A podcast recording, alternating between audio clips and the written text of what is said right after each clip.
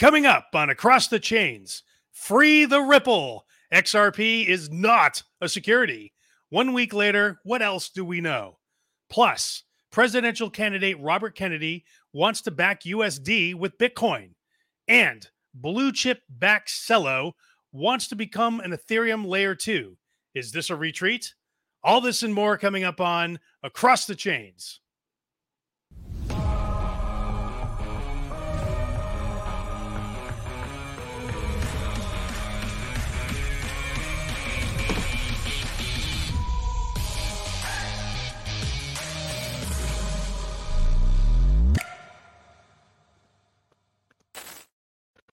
What's up, ladies and gentlemen, boys and girls, and Mr. Bebis and Mr. Souvlaki? How you guys doing? Doing good. I thought I thought you were talking about how I was like a tertiary, uh, you know, gender there for a moment. I was like, No, boys, no, no. girls, I- Mr. I was, Bebis. I was not. I was not blender gending you or gender blending you. Uh, we, we, we we know where you stand. So, how you guys doing? Nice. Yeah, Doing Yeah, good. Cracking up on all, all uh, hit me at once. The free the ripple joke, I think, was uh, really quality. I can't believe nobody came up with it. Like I, I, I when we was writing the show, I was like, wait, nobody's used this joke yet. So There are there are gonna be there's gonna be like someone from a writer's room watching this back and be like, ah, we missed it. God damn it, it was right there the whole time. We didn't see it. That's kind of what I felt about it. I thought it was like the obvious uh, headline. But anyway. Well, anyway, so let's talk about Free the Ripple. So um, I want to start off with uh, the our friends from the All In Pod, uh, Mr. Jason Calacanis, who's an old friend, as you know. Let's see how they covered it. Activision case. Apparently, and it's breaking news, a partial win is what it looks like. Let me read this here. Judge gives Ripple partial win in SEC case over XRP currency. Ripple Labs Inc. violated federal securities law in its sale of cryptocurrency XRP directly to sophisticated investors, but its sales on public exchanges did not involve securities. A U.S. judge said in a ruling that sent the cryptocurrency soaring. XRP was up 25% after the ruling. SEC had accused the company and its current and former chief executives of conducting a $1.3 billion unregistered security offering by selling XRP, which Ripple's founders created in 2012. U.S. District Judge, who is based in New York on Thursday, said the company's 728.9 million of XRP sales to hedge funds and other sophisticated buyers amounted to unregistered sales of securities. But Torres ruled XRP sales on public cryptocurrency exchanges were not offers of securities under the law because the purchasers did not have a reasonable expectation of profit tied to Ripple's effort. Okay. Those sales were blind bid ass transactions, she said, where the buyers could not have known if their payments, I'm reading from Reuters here, of money went to Ripple or any other seller of XRP. Interesting. So the buyer becomes the the person who profits from it becomes the the, the fulcrum here. XRP sales on cryptocurrency platforms I mean, Jason, Ripple. you're not going to figure this out in real time. This is too complicated. The bottom line is that the headline is Well, I just want to make sure the audience gets it. Yeah. Look, the headline is I'm reading the tweet Ripple sales of XRP do not constitute offer of investment contracts, according to Judge. They won. Right. So that was sort of, you know, I think our read on that whole thing. But but I think Jason's got an interesting point. He was sort of confused because he was like, look, the initial sale of Ripple to sophisticated investors constituted a security contract. Um, but uh, sales over exchanges to normies in the real world, um, you know, who maybe should be protected, was not a security. And he was he was totally baffled by this. So uh, Mr. Bebis, commentary and what have you heard about this whole Ripple thing in the last week? Yeah, I mean, our counsel hasn't done their uh, big report email yet, which I'm like literally on the edge of my seat for. So I've just been, you know, doing armchair lawyering. Uh, so don't like listen to anything I say. but um, you know, I, I, I try to th- focus on the, the distinction the judge is making between. Uh, the sales to institutions and the sales on the exchange and what that distinction means for all of crypto all of defi potentially and of course i'm i'm biased i am you know probably compared to like a lawyer like a moon boy you know i'm like oh crypto's the best you know crypto is going to win everything's awesome but I'm I'm really looking at it like anything where there is an actual investment contract, um, like as in, you know, I'm taking this thing which is a digital asset commodity according to the CFTC. I'm wrapping it into an investment contract and going up to a hedge fund and saying, "Yo, will you will you toss some dimes in here?" Um, that is a security, I guess. Obviously, in retrospect, um, dumping on exchange or or uh, you know using some kind of market making mechanism or just throwing these commodities uh, into the market, not it doesn't constitute an, an offering of security. So you know, if, if you look at the contractualization of this commodity as, you know, the selling of security, then, you know, how can we apply that to pretty much everything else? And, you know, uh, uh lawyers really like smart contracts um, because smart contracts come with a set of this happens, this happens, this happens, this happens, no expectations. And it's all code. Um, so, you kind of think of like, okay, you know, the implications for digital assets as commodities would be kind of like, you know, digital assets, the smart so contracts that drive them, and all this other stuff um, is is just like all these derivatives we're dealing with. Um, it's just, I guess, you can say it's not a security, but but maybe beyond. So let me that. let me try to summarize what you just said because I think you I think yeah. I, have heard a similar point. So the the ruling says that a crypto uh, asset is not in itself a security. It does not embody a security. It is fundamentally a commodity first. So you are so a digital asset is not a security until proven security, which is sort of the opposite of what Gensler was trying to do and saying it's a security until proven otherwise, right? So, well, and that commodity, and I'll give you a second. I'll, we'll come to you in a second, Souvlaki. But that com- that digital asset commodity can be wrapped, sort of like wrap Bitcoin. You can wrap it in securitization, which is what Ripple apparently did when they sold to sophisticated investors. Mr. Souvlaki, what what are your thoughts on this?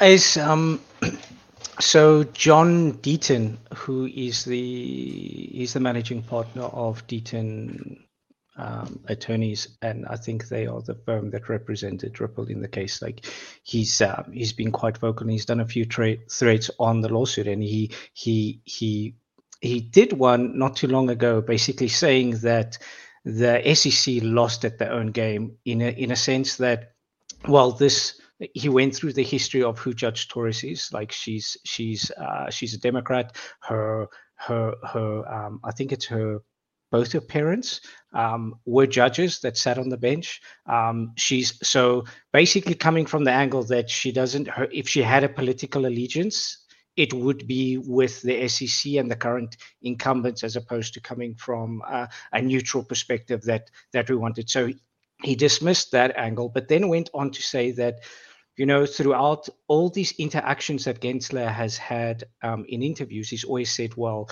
the guidelines are clear right? The the Howey test is there. Um, there's there, there's no lack of regulatory clarity. I mean, him, Ben Sherman, um, they were quite vocal in the ex- well. They've made a point of getting that across in any exchanges they had that there is sufficient clarity. And then what she did, um, well, what Judge Torres did was she took each type of XRP sale and she measured it against the definition of um, the Howey test. And most of the time, what she what fell flat is when you're selling XRP a token. A token is not an investment contract. So it fell it failed the definition on often the first point in many of the sales which that is why they got to that oh selling on an exchange. Or that is how she got to selling on an exchange doesn't constitute a security because it doesn't meet the definition of being an investment contract. The rest kind of doesn't matter right? Whether there's uh, whether you're betting, benefiting from the work of others and all the other prongs of the Howey test like don't you have to meet all of them as far as I understand. So it doesn't meet the, the, the, that investment contract, and but then that original sale to accredited investors is where they did fall short.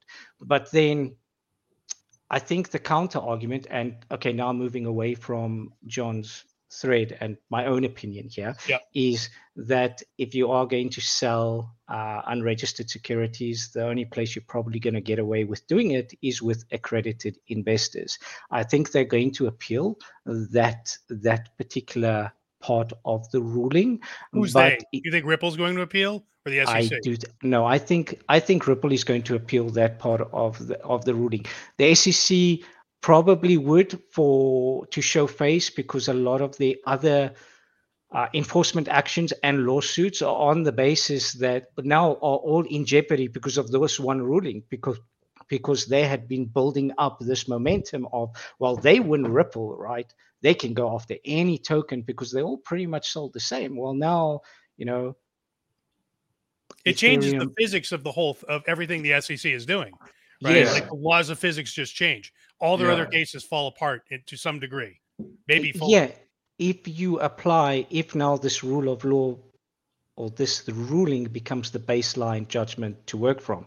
And interesting that when she when uh, in some of the notes that uh, uh, john was was posting online he was talking about how she said through all the in her findings, the SEC were not able to cite a single case where a an item was deemed a security without having an investment contract supporting it.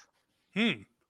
So, Interesting. uh, yeah, it was. I mean, I, I think that's like the dream scenario, right? Is like, you know, uh, further precedent saying the CFTC is right. Tokens are commodities. You know, this isn't this this alone can't be a security.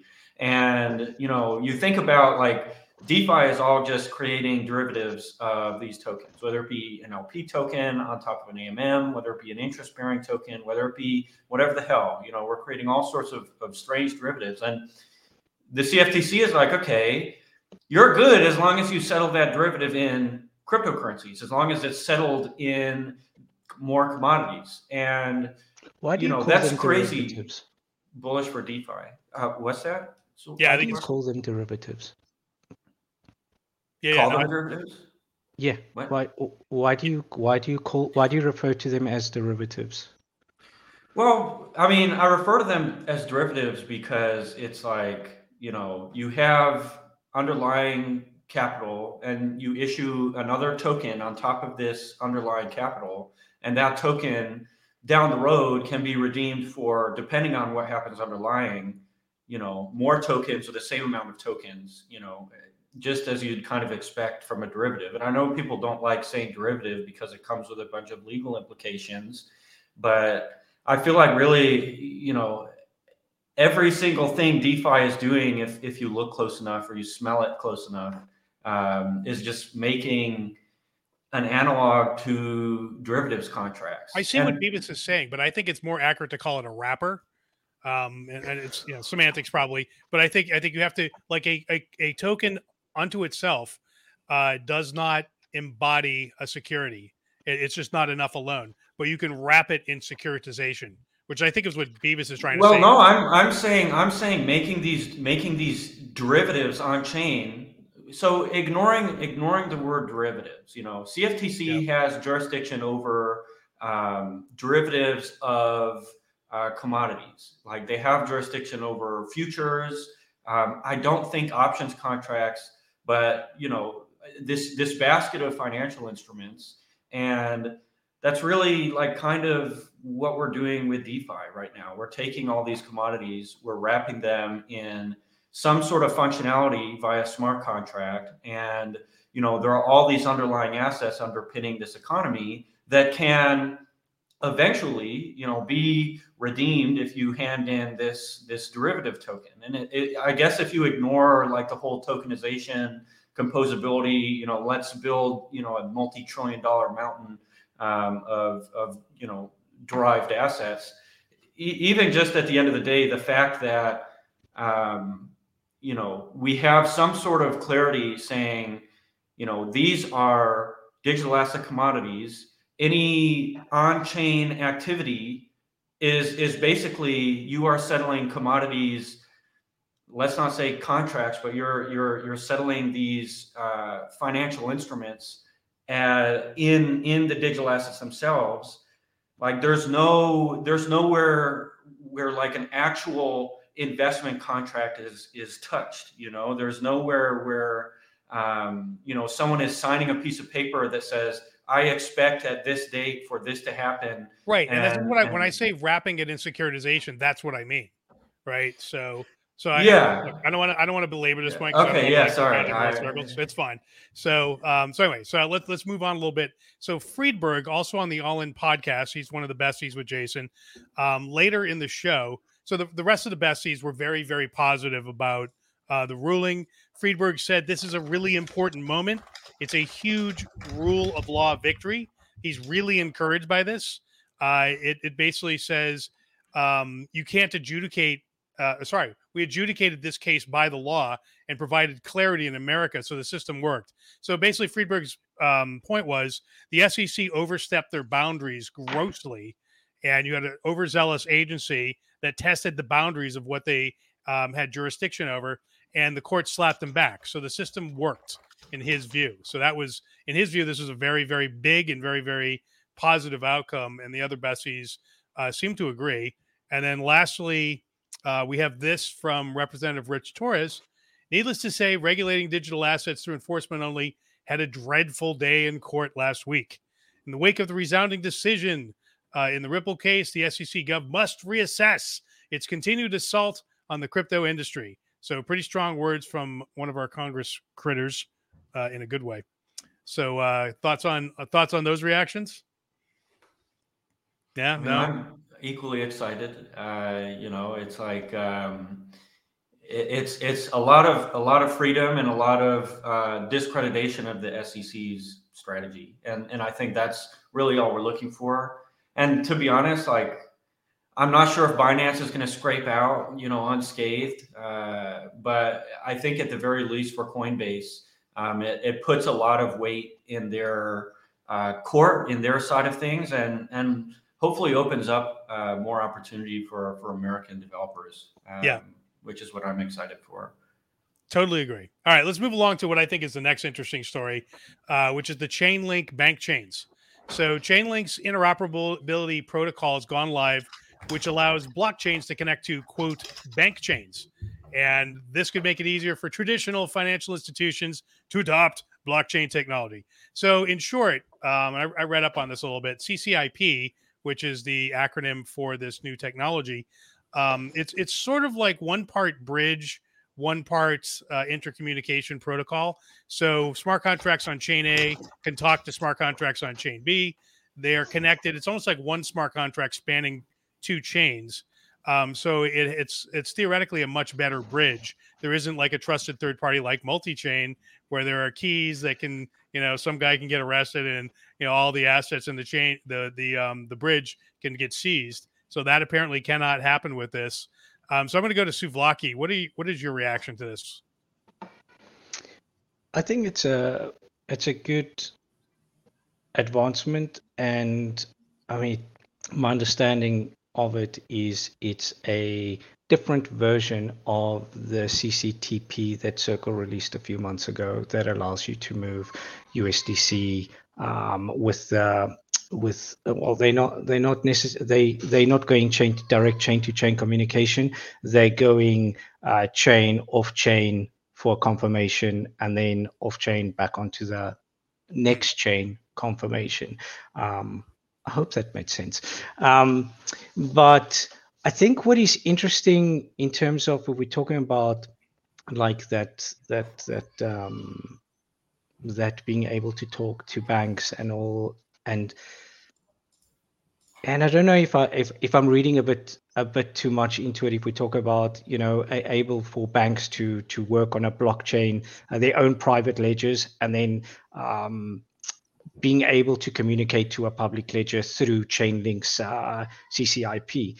And the reason what I'm not sure about on that is that Chainlink is a third party and none of the big players in any industry have an external third party that that that that governs such a significant portion of the operations. So what I mean is, if you look at just uh, uh, panel beat, well, they're called panel beaters in South Africa. I think um, I think in the states they're called uh, body shop repairs. Um, you cannot have the same dealer that's accredited to work on a BMW and a Mercedes on the same premises, right? So why? And if you think of now the financial industry, why would a like large inter like Morgan Stanley, Goldman Sachs, JP Morgan, they wouldn't use and one individual third party to manage all their messaging because that's a single point of failure in terms of accessing their proprietary inf- information. And they generally generate that in house. So, what I actually look forward to in terms of how CCIP evolves is the same way how layer zero assisted circle in, in developing their CCTP. Perhaps Chainlink becomes the professional consultant for any bank wanting to cross over. Mm. Yeah, so I think my, my understanding of this thing is that it is. I mean, the CCIP is like the ultra platform, right? That supersets all the other chains, right? And if you control that, if chain, it's a big, it's a big ambitious play because it's like the operating system between chains, right? So, Bebis. Yeah, I mean, the thing about CCIP, the cross-chain interoperability protocol, is like Souvlaki saying, which I think is is the big thing, is Chainlink is the third party, and if you know anything about Chainlink, you know one of their biggest issues is, you know, they have administrative power via multisig. Um, so you are running into a lot of the same problems as multi-chain. And the thing is, multi-chain was doing the same thing. They were one of the first people to market with this cross-chain messaging. Um, so if you think about CCTP, CCTP is something designed to do a single what thing. CCTP? Transfer. Sorry. Cross-chain transfer protocol. Okay. So you think of CCTP, it's just meant to call a transfer, shoot a transfer over to another network purpose built, really tight, really hard, awesome. Whereas CCIP does anything. It sends a message, and that message can be a list of crazy instructions. Um, and and that is really cool. And I think Chainlink is kind of leveling up the reliability of, of cross-chain messaging protocols. Um, I'm I'm kind of with Souvlaki here in in that our bank's going to use Chainlink, or are banks going to maybe use some private label implementation or you know is is chainlink just going to provide the tech that banks are going to be using to do this because the value of, of i think ccip chainlink's pitch is and this is the pitch that is better than anything else is guaranteed execution. And i think that's where a lot of the reliability talk comes in because existing protocols you fire off a message if it fails they spit it back. You know they're like oh sorry. And sometimes it can take hours to fail. But chainlink is like you submit that message we're going to try again we're going to try again we're going to try again. We have this decentralized system to handle that um, but at, at, the end of the day it's like you know the chainlink promises redundancy um, and and that's where where you get to talk about oh this is hard this is like a hard link between pro between blockchains but really it's like they have logic that just tries to do it again if it fails. There's no right. actual link, actual bridge, and all all the bridges are doing exactly this. They're just sending messages. So you don't think it's any different really than multi-chain? You think you think this thing is it's it's just as vulnerable as multi-chain to some sort of centralized failure? Is uh, it is, but it's from a much more trusted party, uh, a much more obviously compliant party, and a much more intelligent party. And it's going to be years until we can escape kind of the centralization of multi-sigs. Um, well, so this is tech is just new. So this is how they present it, right? So multi-chain, the security is trust, i.e., trust us. We've got keys at the center, and we won't screw you. We promise, and our and our CEO won't be arrested. We promise. Uh, whereas uh, the CCP, CCIP relies on cryptography. It's completely trustless, and there there are no third party keys that can get at that. So I, I, don't know who's right here, whether it's you or them, and I'm not. They're sure. comparing it to uh, the base multi-chain product, uh, but multi-chain does a lot of their bridging, or they did a lot of their bridging with a product they call AnyCall, um, which is the first generalized cross-chain messaging system that Andre Cronje developed. If you remember in 2021, when he tweeted out that Fantom scan link saying, "Yo, look at this." And he sent a message cross chain and then settled a transaction on the other side. That was using AnyCall, which he developed in, in conjunction with what is now multi-chain. And um, I'll tell you, I trust Chainlink a hundred times more. Um. I'm just saying, you know, architecturally, um, it's not anything that new. It's just finally it's coming from a party that we've worked with, we trust, that is promising all these guarantees that we know they have the architecture to deliver. I mean, that's what multi-chain couldn't do. So it's like they rushed to market with this centralized, you know, weird product um, that that does the same thing. And Chainlink was like, okay, we're going to get 100 audits.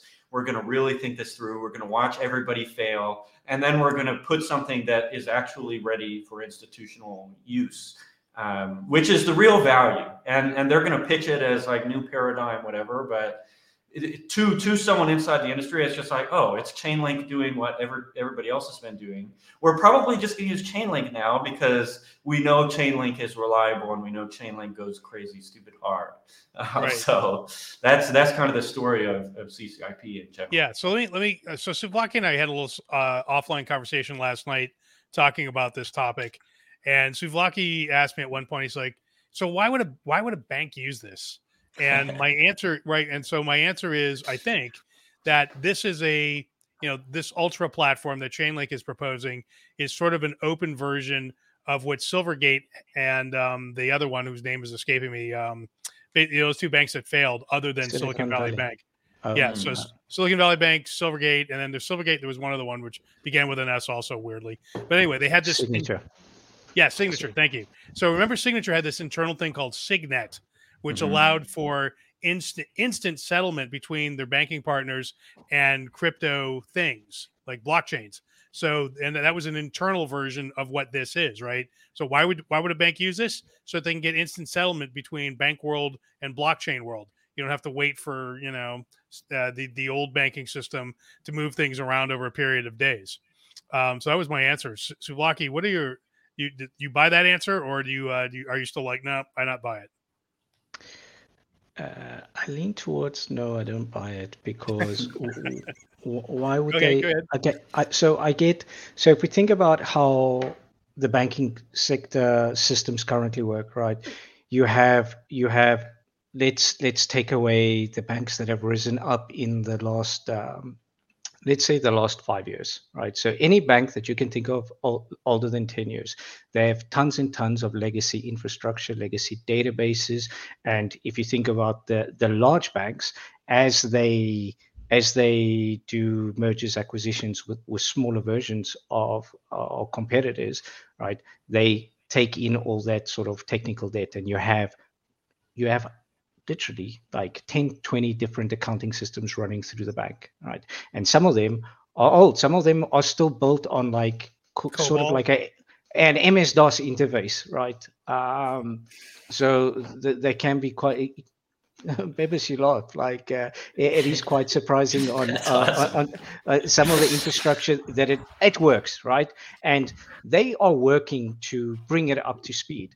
But now, so a banking if, if if they're doing large trades or if you're sending funds so if i send uh, if i send uh, money to you either of you two that's not in the bank that i have it needs to go through a clearinghouse before it goes from the clearinghouse into into your receiving bank address right? And the, that's just a part of the confirmation process. So something like this eliminates the need for that confirmation process but why would you need the link to the blockchain? Why do you need a link to a public ledger? Yes, Signet is a very powerful tool, but it doesn't take away any of the things that we want blockchain technology to replace. So it would not bring transparency to to the sector, right? Because that is still going to be behind a, a closed private blockchain network. So only employees of the organization can see what, what is happening there.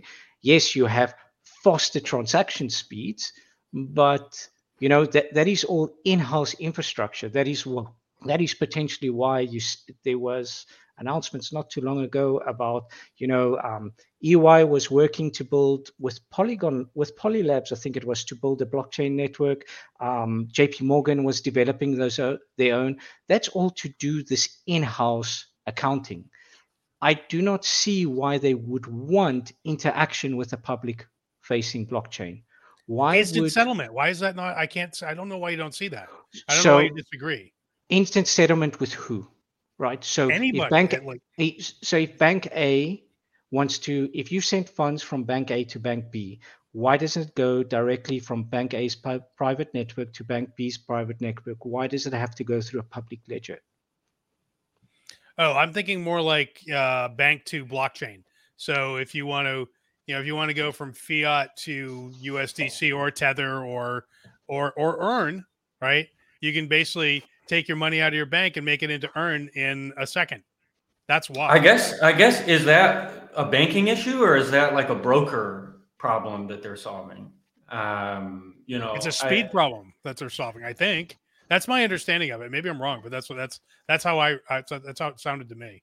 Yeah, I'm I'm kind of I'm I'm torn between the both of you right now because I can I can see Souvlaki's point in that why are we trying to shoehorn public ledgers into an industry that likes privacy and that likes you know keeping dark pools and and managing everything but we're not we're not and, and keeping things quiet. So we're not doing it. So so basically whatever happens in bank world so inside the bank right? Yes i agree with Souvlaki that is private. So inside the bank um, what can be interfaced to is either a private in-house block bank blockchain which mm-hmm. is basically nobody right except for jp morgan maybe um, and or it could be a crufty old cobol database right so all this thing is that Chainlink has built is an interface point. It's soap for you know bank to uh, to blockchain world, right? That's kind of what it is. It's just it's just an API. Yeah, I, I think probably the main thing is um, CCIP requires a blockchain on both ends. Um, no, it doesn't. It doesn't. I read that the documents say that it it doesn't. They they provide the interface point. They you can whatever you have internally, you just have to conform to their API. I, am pretty sure that's what I read. Are, are you think I'm wrong? That- I mean, I, I would say in that case, why would you use CCIP and not just send a transaction? Um, you know, because CCIP is to permissionlessly move messages from one blockchain to another without needing trust. But if if a bank is just like, oh, I want to use this public ledger, they can do that with with with an import and a single line of code already, uh, without needing to use an interface, and, and Chainlink wouldn't really add anything to that equation. Um, I think, you know, maybe if, if I'm going to try to unite these two perspectives, you know, I, I would I would even throw all the way back to, you know, what is the value of, of a triple entry accounting system? What is the value of a third layer of accountability, e.g., a Merkle root, a blockchain, you know, get as abstract as you want. Um, you know, what if transactions are cleared on a public ledger um, instead of in like you know some opaque clearinghouse. And this is coming from someone who doesn't really know anywhere near as much about banking as as Souvlaki. Um, right. And that's kind of also like that's I would I would I would put that in the Moon Boy talk category simply because why would they why would they initiate a whole new paradigm like and and why if they were to initiate a whole new paradigm it's not it, like why would it happen anytime soon you know? Being let's let's settle transactions this way let's use a public ledger let's route things through here here here. It's useful for brokers though. Um, it's useful for for hedge funds with let's say an, an optimism layer two.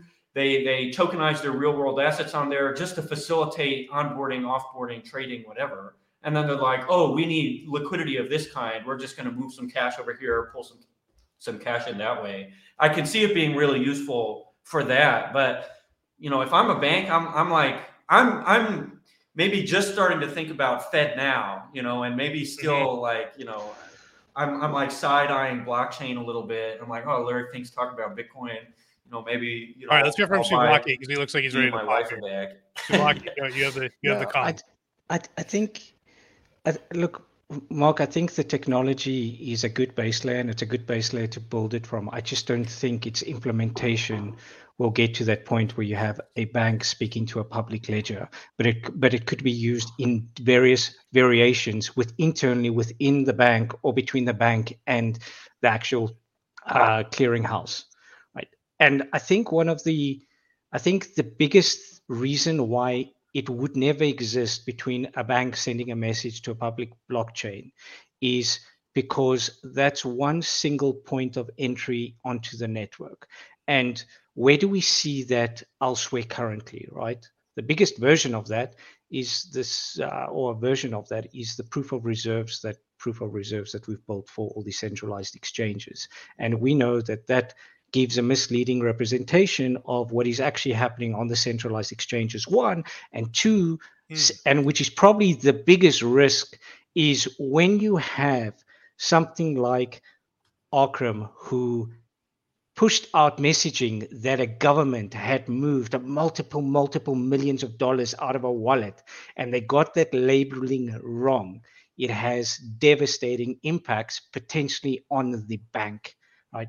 So that is opening themselves to a lot of risk where they have no input on or no ability to control or to mitigate that risk because it's a public ledger and you know three of us or anyone in this uh, watching the show now whether it's live or the recording can go and can can watch what is happening there and draw their own conclusions and create whatever narrative they want against either the government or the bank or like it's it's a very dangerous place. So yeah it might get there in the future but i think right now like that i do not see the risk officers within the banking sector being like okay um, you know i want to, i want a piece of that pie. I think they will stagger in the implementation of ccip because i think the technology is incredibly useful. Like you're saying signet was signet is already part proof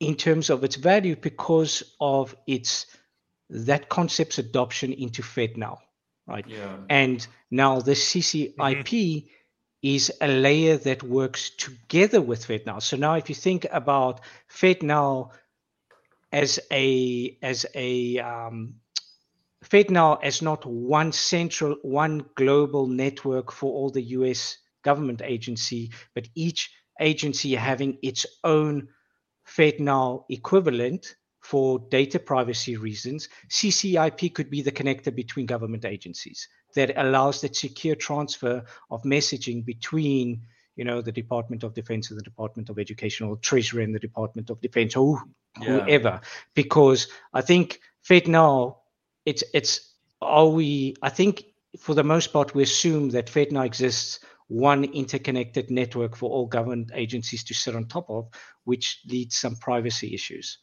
But isolated this closes the gap and it solves for that issue. And it's a very um, let's call it a advanced sophisticated solution for that that paves mm-hmm. the way for other bigger things. So yes um, you can see cross cross private network transfers messaging. I just don't see private to public messaging unless it's very very uh, isolated got it okay well let's move let's move along to our next topic so i don't know how, how much you guys uh, in the past have followed Celo i think it's pronounced Celo not cello um, so I'm, I'm going to say Celo.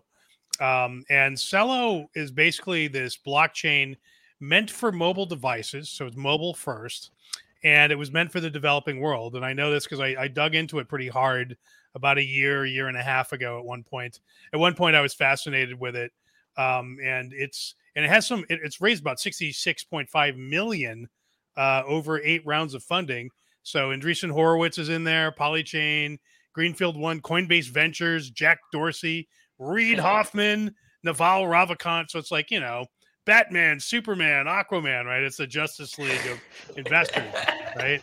And it's got the it's got the cred, and it's been sort of going, you know, meh for you know a couple years. The TVLs have never been very high, and um, and now they just announced that they are going. They want to become an Ethereum layer two. So you know, you, they didn't make it as their own L one. So okay, we'll be a layer two is sort of what it sounds like to me.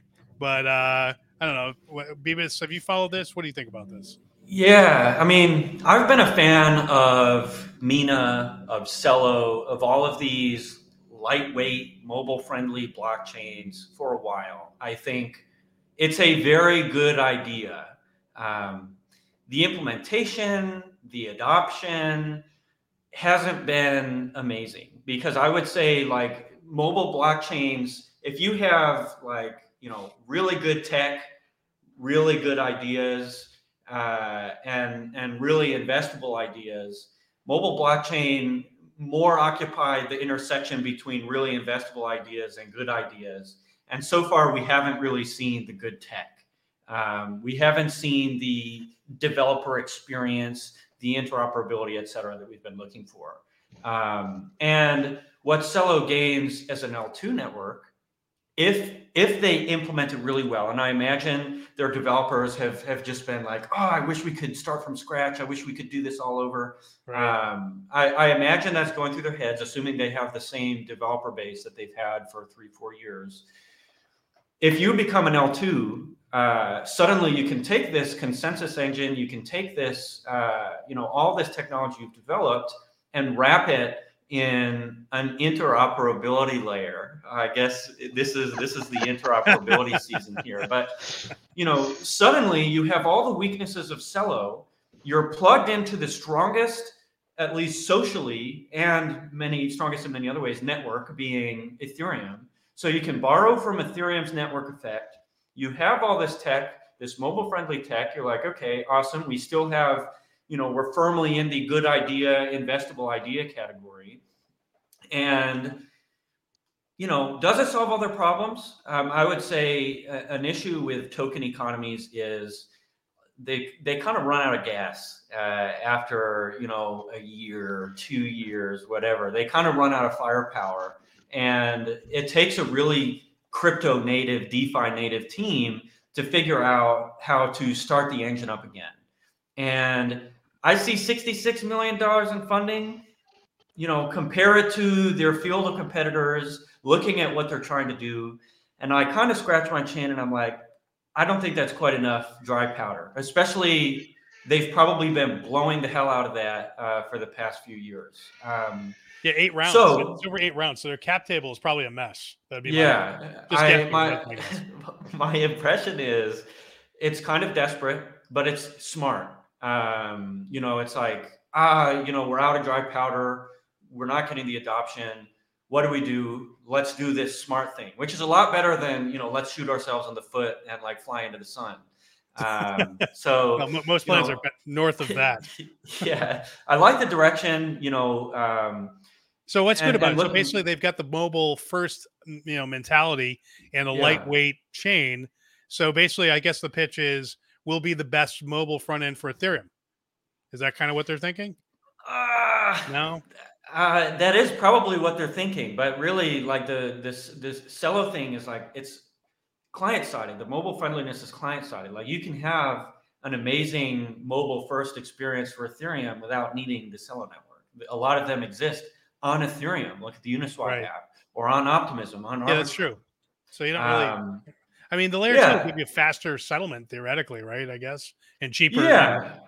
And then you and then you use the Uniswap app on Arbitrum or Optimism. You know, right? I mean, yeah, um, that's what it feels like. It feels like Arbitrum or Optimism is the better way to go. Yeah, to me, it's like okay, if I'm if I'm Andreessen, you know, if I'm Paradigm, if I'm Coinbase Ventures, I'm looking at Optimism. I'm like, okay, here we have a potential winner. Let's take our whole portfolio, or and whatever Mr. Horowitz's name is. entries. Put the wrong emphasis on the wrong syllable, but that's. um, you know, I, I see them just like trying to yank in their whole portfolio to, to beef up optimism, which is smart on their part. It gives you know Celo a little bit of a chance to have a, a reawakening. I don't think it's a silver bullet. I think they need to make a lot of right decisions uh, to actually see any impact. But at the end of the day, you know, I'm all about optimism. I'm all about the OP stack. I think. Um, you know, Celo is cool, optimism is cool. This will be something cool. It's not going to be groundbreaking. It's not going to have us all run around in circles, you know, thinking about how awesome it is. But um, it will be an exciting new piece to an exciting uh, oldish puzzle. Okay, Souvlaki, what do you what do you think about all this? Well, I just want to start off by saying I'm loving JB's puns today. Like he's absolutely nailing it. Um, and yeah, and also a shout out to everyone that's watching live. Like there's a, there's always the familiar faces, the the same people um, in the chat w- whenever I'm fortunate enough to be on the show. And uh, man, it is so cool to to see the the faithful in. Um, but yeah, I mean JB gave like a very good explain on the tech side of things. Um, just like from a business perspective, I think I think it's quite brave. I I think they've done the brave thing in terms of you know making that call that you know we aren't making it as an L1 like that, that and and transitioning to an L2 it is a tough decision to make and you know at least that shows to a, a it's a compliment to the leadership to be able to identify and have the bravery to make that call to try do another approach. And i say that in light of you know having poor leadership decisions is something that you see more often than not in defi. So this so a good leadership call is more the exception than the norm um, in, in most yeah. of the instances. So i mean f- fair play to them. I we'll see how it develops. Like I don't know so much about like the network and the and the the the, the what they actually offer as a technology, but like JB mentioned, like Uniswap has their own app. 1inch has had an app for years now, uh, a 1inch wallet um, that that's allowed you to to do multiple things. So it, it's good to it's good to try different things and i guess we can just watch and see from a business perspective whether they survive from this or whether that that that 66 million just um, ends up becoming nothing. Well i mean you look at it forgive my interjection but uh, i'm sure there was like a SAFE or a SAFT type agreement and i'm sure every vc has recovered their principal, at least in part. Maybe not the people like jumping into the later rounds, but if you look at the Celo token, got its Coinbase listing, you know, everybody turbo dumped. Uh, so I, I, think, you know, right now you look at the good leadership, um, you know, you look at what I think is, is pretty promising uh, ideas um, with decent tech. Um, I, I honestly see it as, as being either an active passion or just an attempt for VCs to unite their portfolio, maybe a little bit of both. Um, but like, I, I, don't think I don't think the Celo team is is necessarily hurting for money, hmm. um, and I don't think their investors, barring the the really like late ones, um, and probably not even them, are hurting that much. Uh, hmm. So that's my impression. You know, maybe uh, you know everybody being able to to recover principal by dumping tokens was not possible. But uh, from from what we see with the Coinbase Ventures or Binance Labs backed projects, um, they dump generally early. they can they can recover a lot of that. Yeah, I've seen that too. All right, let's move along in the last ten minutes here. So uh, RFK Jr., uh, you know, presidential candidate, uh, has proposed eliminating capital gains taxes on Bitcoin, and in fact, uh, starting to back the United States dollars uh, in part with gold and Bitcoin. And he wants to start small. He doesn't obviously want to, you know, switch everything back to the gold and Bitcoin standard, you know, but basically start start with like, you know, maybe 1% and start inching up from there. Um, what do you guys think about this? Is RFK uh, lost his mind or is this a good idea? Souvlaki, we'll go to you. I I wasn't sure about this, so like I went and I read a bit and I, I, thought Eric Voorhees had quite an interesting take on it in terms of, you know, how do you back something that has an infinite supply with something that um, that has a finite supply? So, well, so they just get. So what happens when Bitcoin hits when Bitcoin gets close to its max supply? and the dollar is still printing. What what does that do from a monetary policy perspective? What are you doing to inflation? Like, how does that feed into its backing? I, I don't know. I mean, I'm not um, I'm not an economist, um, but I definitely to to be able to tell you, well, this is exactly what it's going to do, and this is how it will play out. But that doesn't sound good. and it's no it's no coincidence that around the 1970s when the dollar stopped using gold as part of its backing that's when printing really just started taking off right?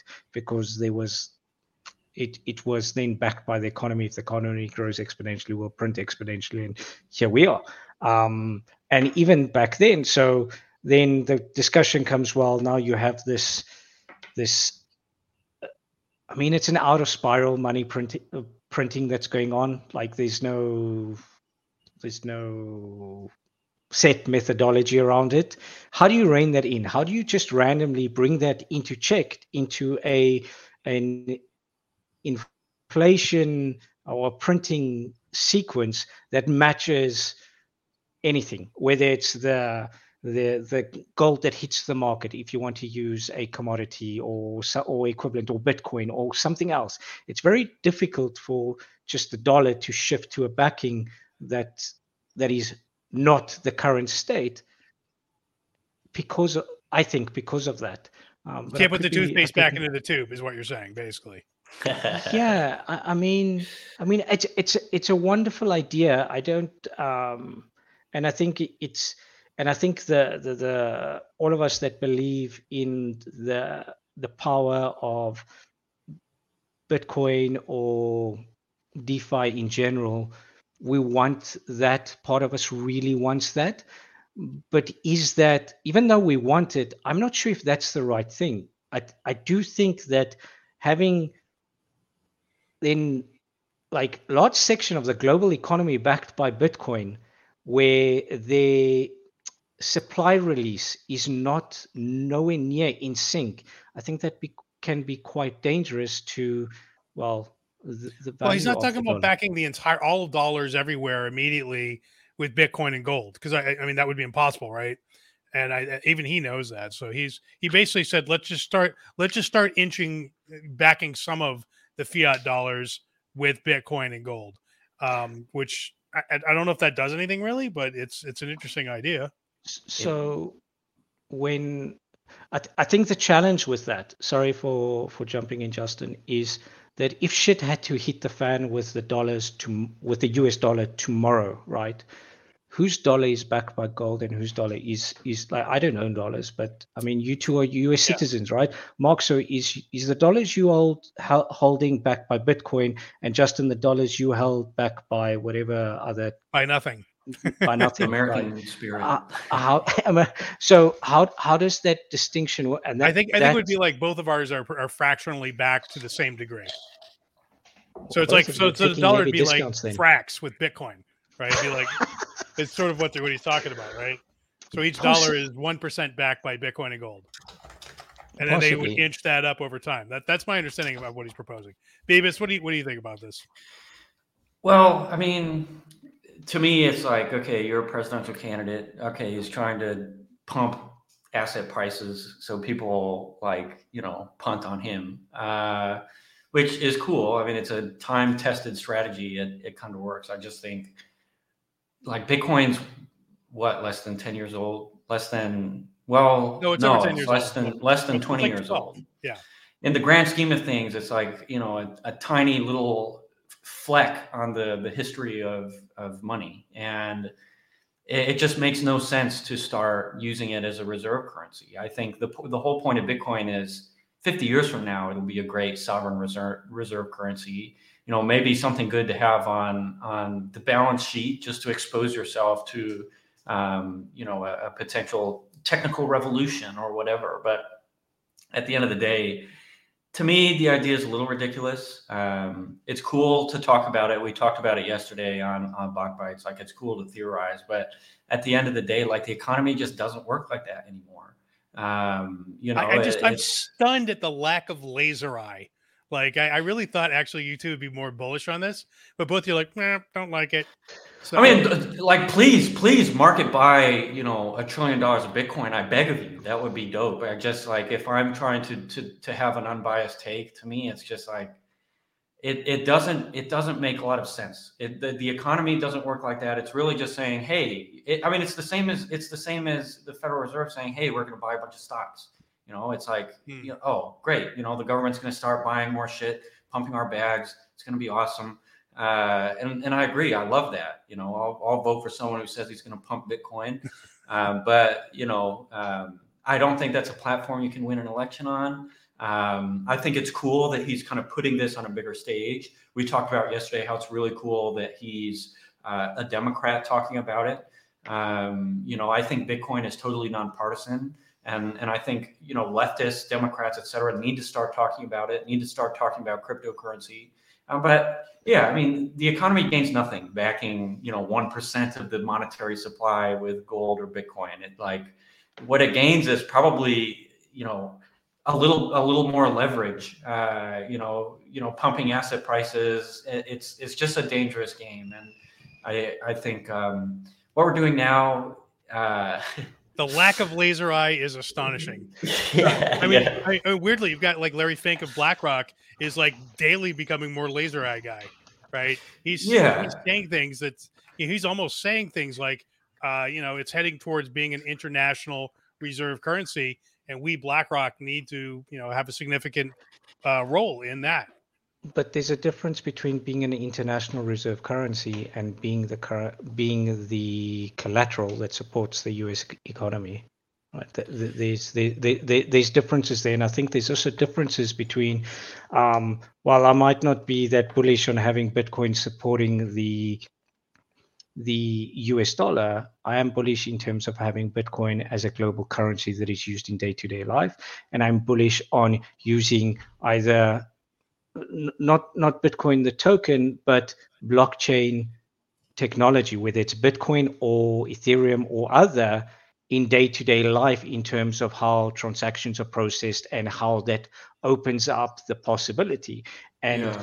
I think sometimes, um, like, so I view them in different silos. Um, and like, so the, the last, this item two and three, I'm quite bullish on in terms of the potential for Bitcoin or even Totally. Ethereum to be part of day-to-day life spending. Go to go to the store, spend Bitcoin, spend Ethereum, spend your spend a globally recognized stablecoin, right? Or have everything recorded on on on a distributed ledger. But I don't know about using something as not like a reserve currency, like an actual collateral to back a whole nation state's economy who has its inflation out of control. So it looks like it looks like you're okay with uh, RFK, the second half of RFK's proposal, which is to eliminate capital gains taxes on Bitcoin to dollar conversions, so that it can be used as a currency. Do you like that? Yeah, That would be that would be extremely dope. Um, I think you know my my comment I think is going to be the same you know across the board. It's like here is a highly speculated on young asset, um, and and when you're saying when you're kind of knighting a, a young asset like that, it's like you know you're making a bunch of 30 year olds hyper wealthy, which is is fine in a certain way. I just think it it, it carries a little too much bias. Um, toward Bitcoin speculators and Bitcoin uh, investors for it to be a truly like wise, like federal level type decision. But I see it as being an eventuality, and I think maybe the story of a lot of our conversations today has been, you know, thinking of Bitcoin from a banking reliability perspective versus thinking of Bitcoin in a you know capital allocator, you know, investor type perspective, being you know, do I think uh, you know CCIP is going to be awesome for banks? No. Do I think it's going to be awesome for your Larry Finks, your hedge funds? Hell yeah. Um, same thing with like you, you using Bitcoin as you know a, a reserve currency. Should it you know underpin our economy? No. Um, should we support its growth and and try to ensure that uh, it has adoption and that we can break down monetary borders? Hell yeah. And and I think you know the U.S. dollar. Um, the best thing the government can possibly do is buy into to public ledgers, buy into Bitcoin, get the U.S. dollar used in every DeFi protocol, get the U.S. dollar used in every country, get it on every settlement platform, get people buying their groceries with it, and stable coins and, and public ledgers facilitate that. And Bitcoin So- does a similar thing. So Bitcoin as backing for the ERN stable coin is okay, but get Bitcoin is backing for The USD dollar is not. Very interesting. One is Very- one is a financial instrument, and and one is is not. And I would say same deal. It's like uh, you know, Bitcoin for for finance is awesome. Bitcoin for and of course banking, I guess, is a subset of finance or vice versa. But um, it's Yeah. just it's still kind of a volatile shitcoin in the grand scheme of things. You know, it's wow.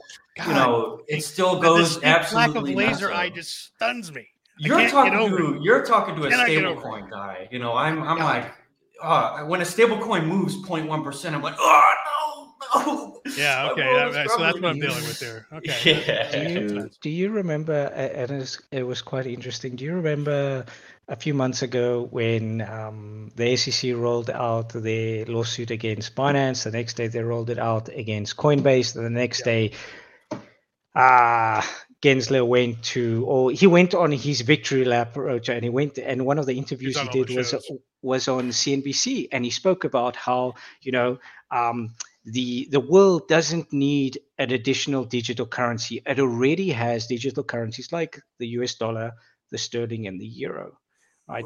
And the thing is, right, when you put when you he already made the comparison between Bitcoin and three currencies, and those three currencies, there's no capital gains tax when you trade in currencies. They they are different tax rules when you trade with currency.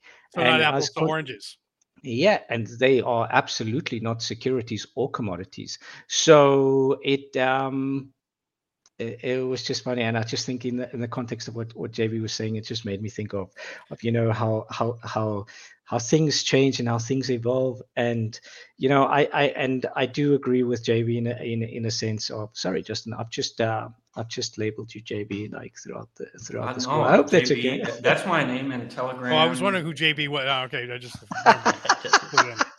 yeah, yeah, yeah, but it's not one of the like Justin never once uh, introduced him as like, "Hey, I'm JB." Um, I so- signed my emails with JB as well, so it could be. Well, I think- subliminal. I do think Bebis is, or sorry, that uh, Souvlaki is right though. That you know, if you uh, the the United States dollar since the seventies, you know, we're we're not the we we we, we print like madmen, and you know, we're we're not the first empire to think of this. You know, oh, need more money? Just make some more. It's fine. You could do this forever, right? Every empire that you know, the Roman Empire would debase their coins by you know there'd be less and less precious metals in the actual coin, and so it was like pretty much like ninety nine percent tin you know, at, at the end when the Roman Empire is falling apart. You know, every, there- there, there's been hundreds of examples of empires that have debased their currency, and we're, we're just the latest, and the, the we're the latest one, and we're the biggest one. We're this has never been tried on this scale. So when the fall happens, it ought to be as colossal as the buildup, right? But I think Yeah. physics and gravity ultimately take hold, and there's probably no way to stop that. But it doesn't. There's not enough gold or Bitcoin on Earth, and not even with that stupid asteroid that's got like 50 million quadrillion dollars worth of plutonium in it, uh, in, in gold, right? Probably even that's not enough to back it. So yeah. I, I think it's uh, I think it's done. It's just a question of when the when it collapses. I you know don't know when, a year, five years, ten years, but it does happen for sure. So I, I just want to add a comment on something Justin said earlier. From you know, when you adopt, if if you adopt gold, you you make this um, group. Well, it's wider than a group of like 20, 30 year olds instantly wealthy, and I just wonder how different is that versus centuries ago in the UK, for example, when the king gave land away to lords to, to, to look after the county. And, and in that allocation, they instantly made these people incredibly wealthy just because of their connections. And it's kind of the second coming of something like that. I think something similar happened in the US, but I'm not too sure about its history in terms of how land was then distributed to to just individuals. homesteading Um, act that was kind of cool. So basically, if you moved out west, they would say you can get ten acres for free. The government will just give it to you if you move there. Yeah. And I mean, I um, guess yeah. If, if you're if you're willing to be exit liquidity for like two decades in a row to grow Bitcoin, uh, then maybe you deserve to be hyper wealthy. Honestly, like, and and you know what? At the end of the day, like, the government does that all the time. It's like, oh, you know what? We're going to start investing in green energy because you know somebody convinced us that it was good, and now we're going to make green energy stockholders like you know mad wealthy. And I guess that's the power of investing in a capitalism is you know people willing to take risks and, and bootstrap this stuff. If it gets adopted by the U.S. government, then it gets adopted by the U.S. government. And Yeah, you know making making 23 year olds well maybe like 32 year olds now uh, with how old bitcoin is uh, you know making some of those guys hyper wealthy The only people who own Bitcoin are old people like me.